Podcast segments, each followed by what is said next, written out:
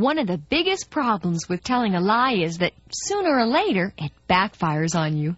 Did you see that hideous hat that Luella was wearing this morning at church? No, what did it look like? Oh, it was a gaudy thing. Purple with gold beads and a sash that hangs down in the back. Reminded me of a hat I used to own that I wouldn't be caught dead in. Wait a minute. That's the hat I gave to her. Really?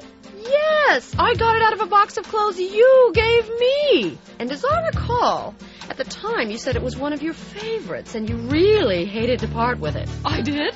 Oh, I'm sorry. That's all right. I told Luella the same thing when I gave it to her. See what I mean? Well, we're going to discover how even a little white lie can get completely out of hand on today's adventure in Odyssey.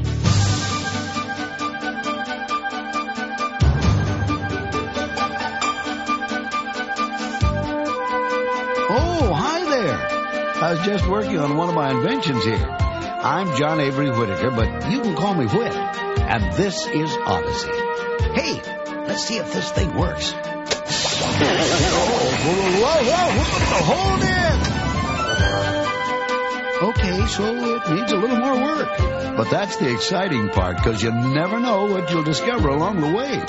Oh, don't take my word for it, though. You can find out for yourself when you come along on today's Adventures in Odyssey.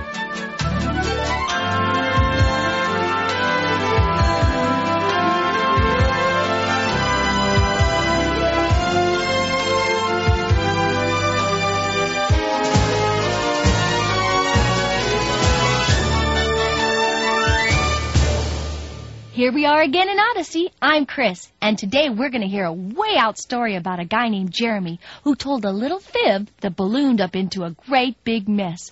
That's the problem with telling lies. We might think we're covering up a problem, but we find out later on that the lie just made things worse. But the really bad thing about lying is that someone always gets hurt. For instance, there's a story in the Bible about a man named Abram who would later become Abraham, the father of the nation of Israel.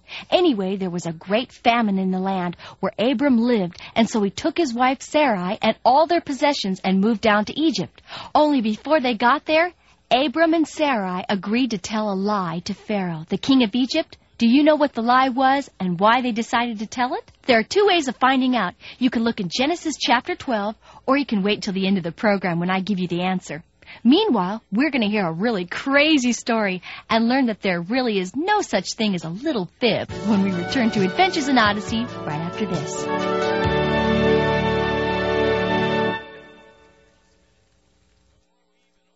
My dog has fleas.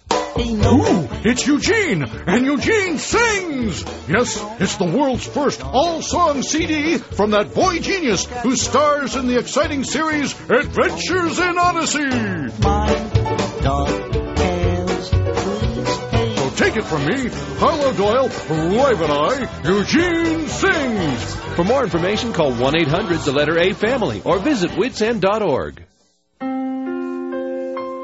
It's kind of a quiet afternoon in Whit's End. A few kids are working on some projects over at the Inventor's Corner. Whit is upstairs sorting through some old papers. And over there, behind the counter, Connie is on the phone talking with Debbie, one of the many friends she's made since she moved into town. Sounds like a pretty exciting conversation, set, right? too. I mean, you got the tickets and everything? Oh, great. This is going to be the best concert. My mom? No, she probably wouldn't want me to go if she knew about it. Listen, Debbie, my mom is the least of my worries.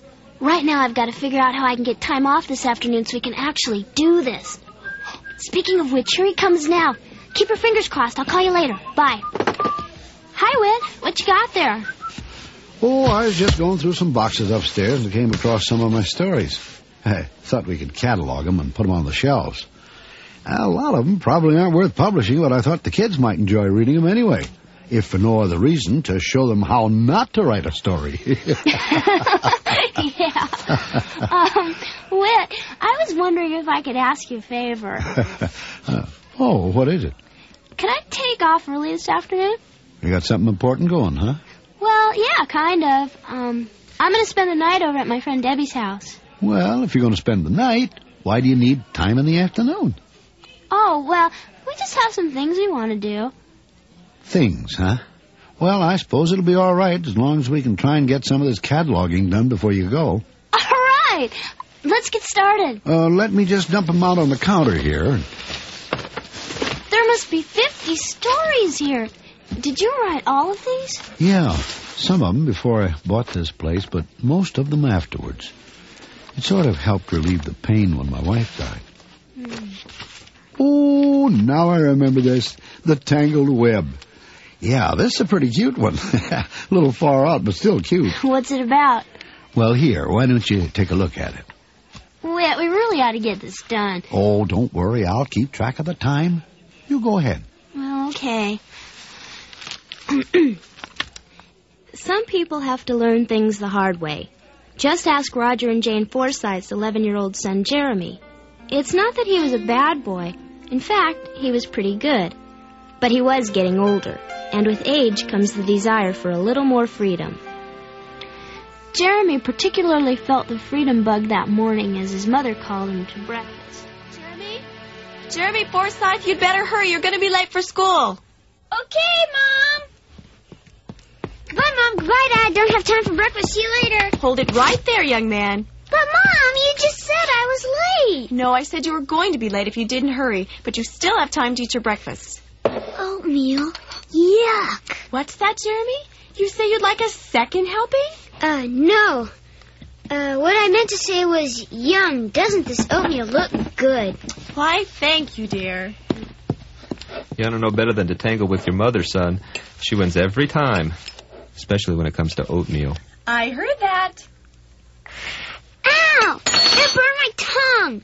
Why do I have to eat this stuff? I don't see you guys ever eat any. That's because we're parents. We've already eaten our life's allotment of oatmeal. I can't wait until I'm grown up. That way I can decide what I want to eat for breakfast. And even if I want to eat breakfast. Well, take my word for it, son. Even when you're grown up, someone's still making decisions for you. Roger, I need you to do something for me. See what I mean? Uh, what is it, dear?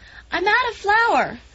I need you to stop by the store on your way home from work and pick some up for me. Oh, I I can't do it, sweetheart. Remember I told you Mr. Harris and I are going to be working late tonight on that new project? Oh, that's right.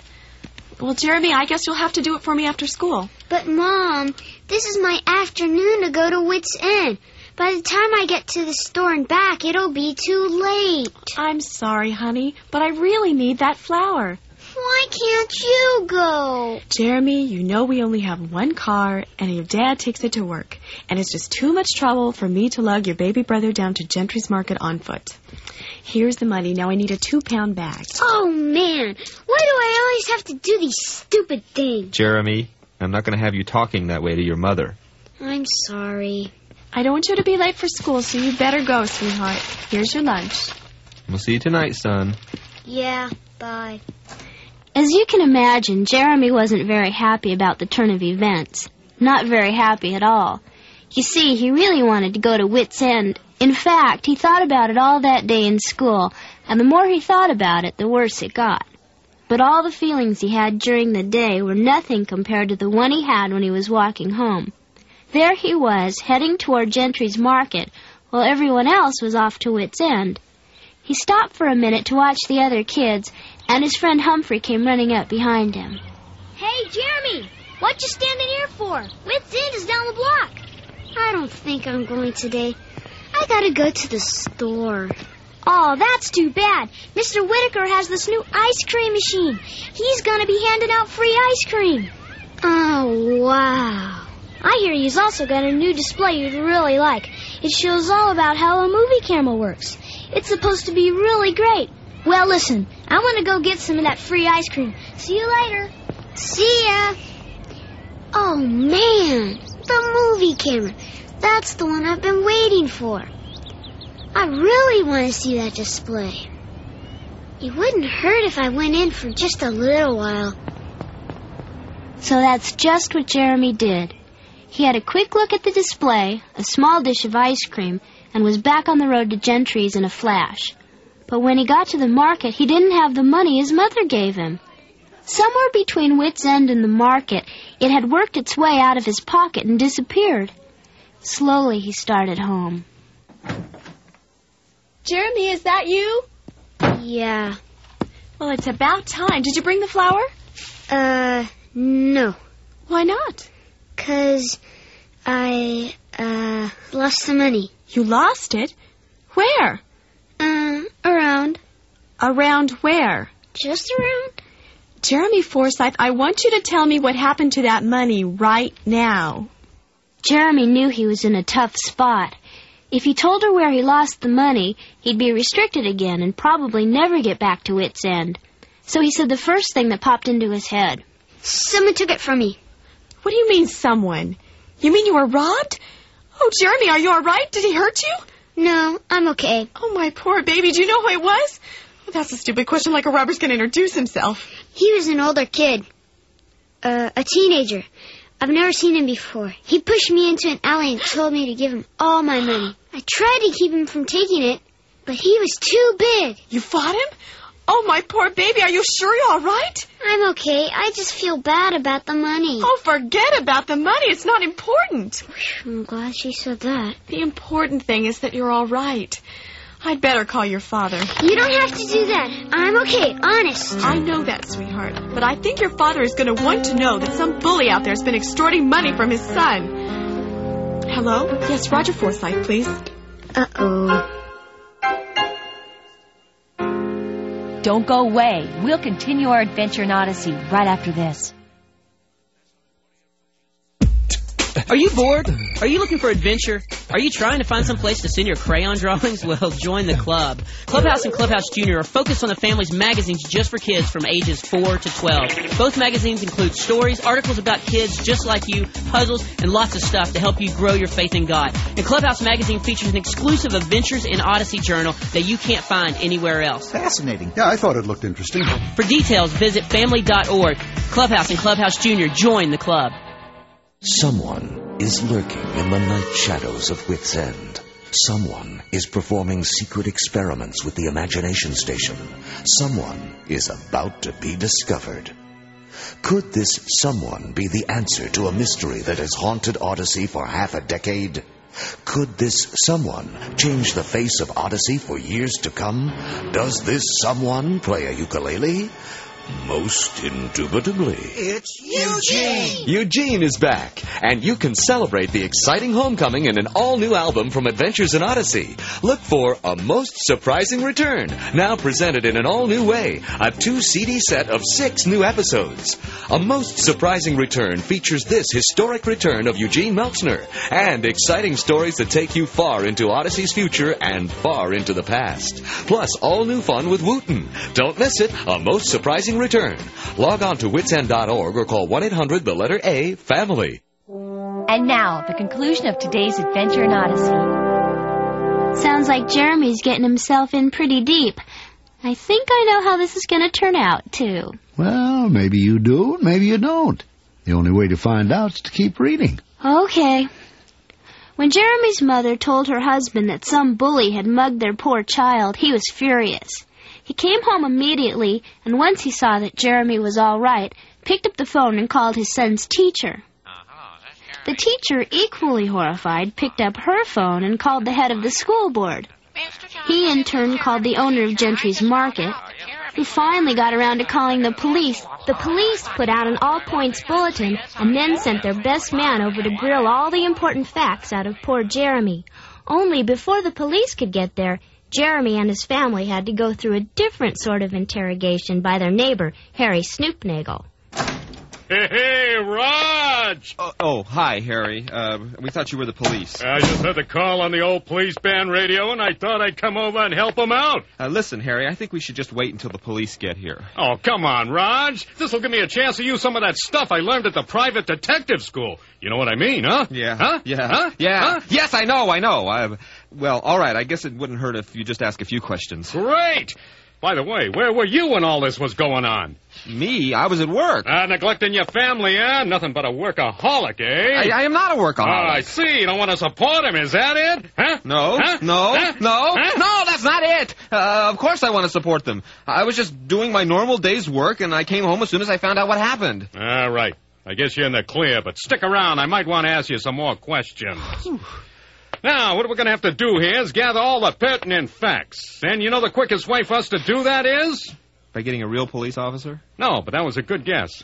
The easiest way for us to gather all the pertinent facts is by using what we call in the trade the four W's. That's who, what, where, and when. What about why? Make that the five W's. And let's not forget how. All right, the five W's and an H. Anybody want to add any more letters? Good. Now, I know you've been through a trying ordeal, so it's best if we start off with something nice and easy. What's your name? Jeremy. Jeremy. Is that with one M or two? One. Hmm. Okay, well, I guess that about wraps this up. But wait, you haven't asked him anything yet. Oh, I got all the stuff I need. I told you, the police have an APB out on this guy. Besides, this case is spread all over town. It is. Oh, yeah. How a brave young man fought off a violent attacker so he could buy his mother some flowers. No, flour. Oh, so he could buy his mother a rose. Everybody knows about it, including the mayor. In fact, I heard on the police band that tomorrow on the steps of City Hall, he's planning to give you a citation. Although you'll have to wait a few years before you can drive it. you get it, huh? Yeah, Huh? yeah, Huh? yeah, Huh? yeah. Citation. I get it. I get it. Uh, well, listen, Harry. We want to thank you for stopping by. Huh?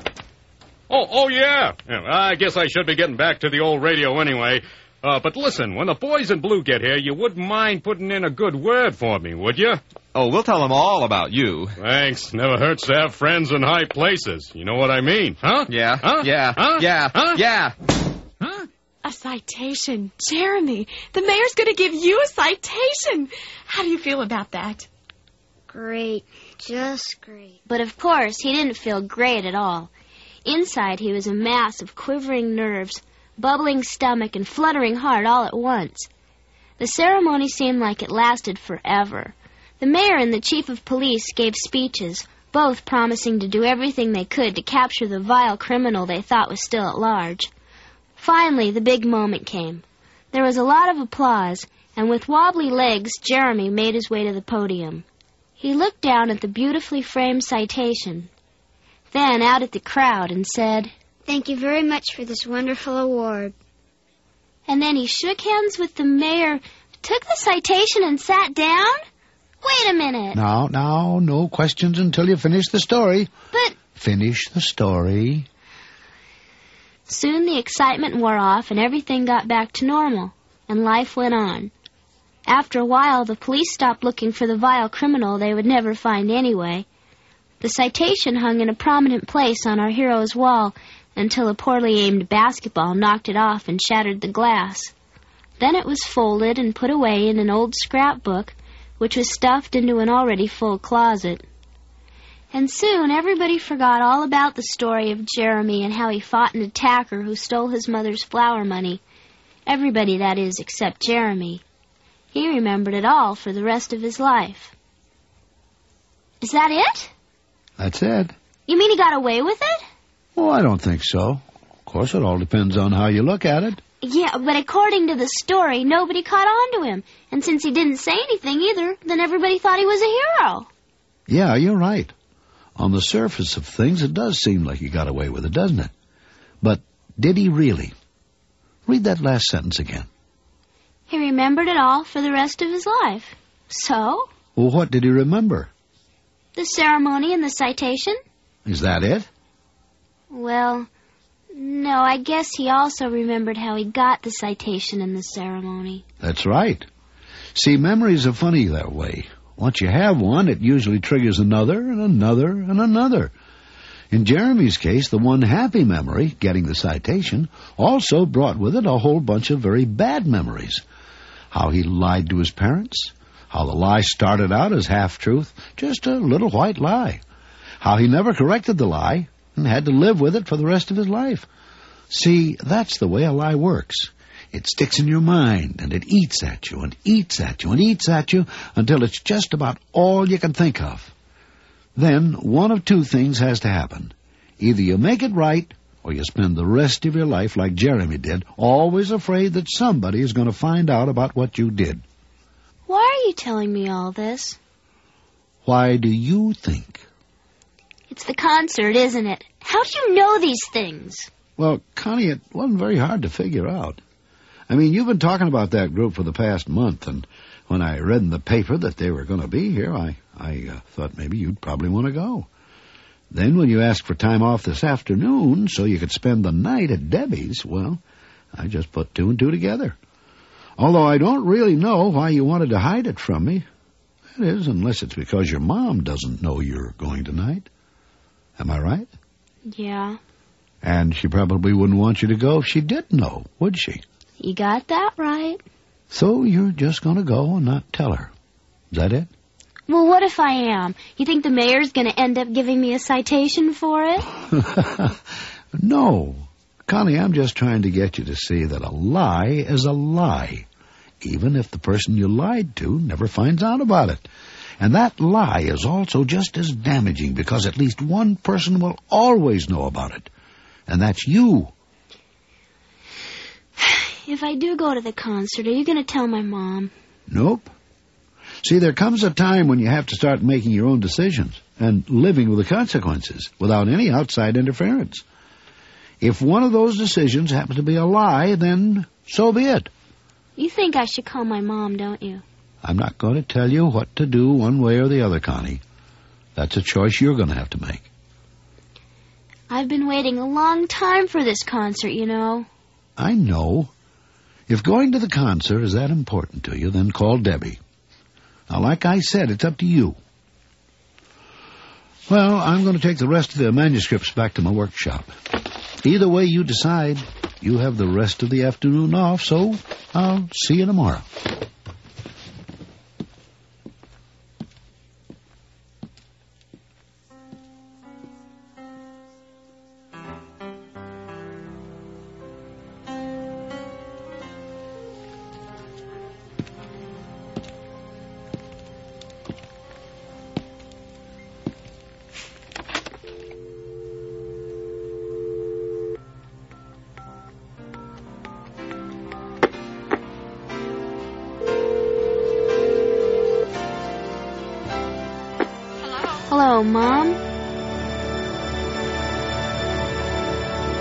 I'm glad Connie made the right decision, aren't you?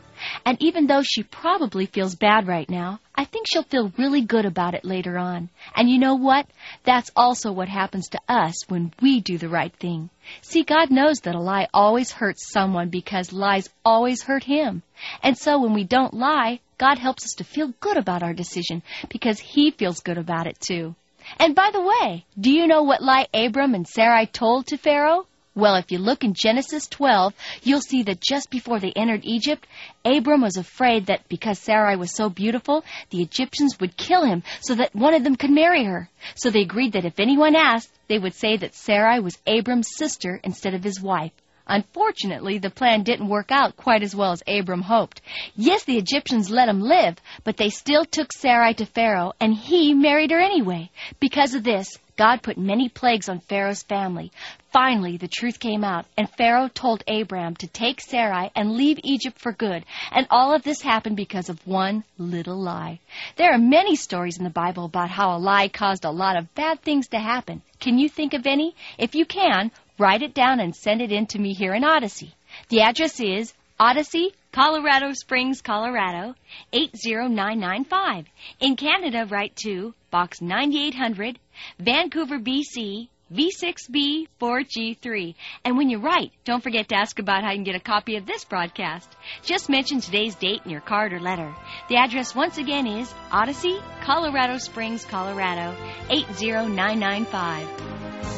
Adventures in Odyssey is a production of Focus on the Family. The Tangled Web was written and directed by Phil Lollar. Our production engineer was Bob Luttrell. And our executive producer, Chuck Bolte. And I'm Chris. Join us again next time for more Adventures in Odyssey.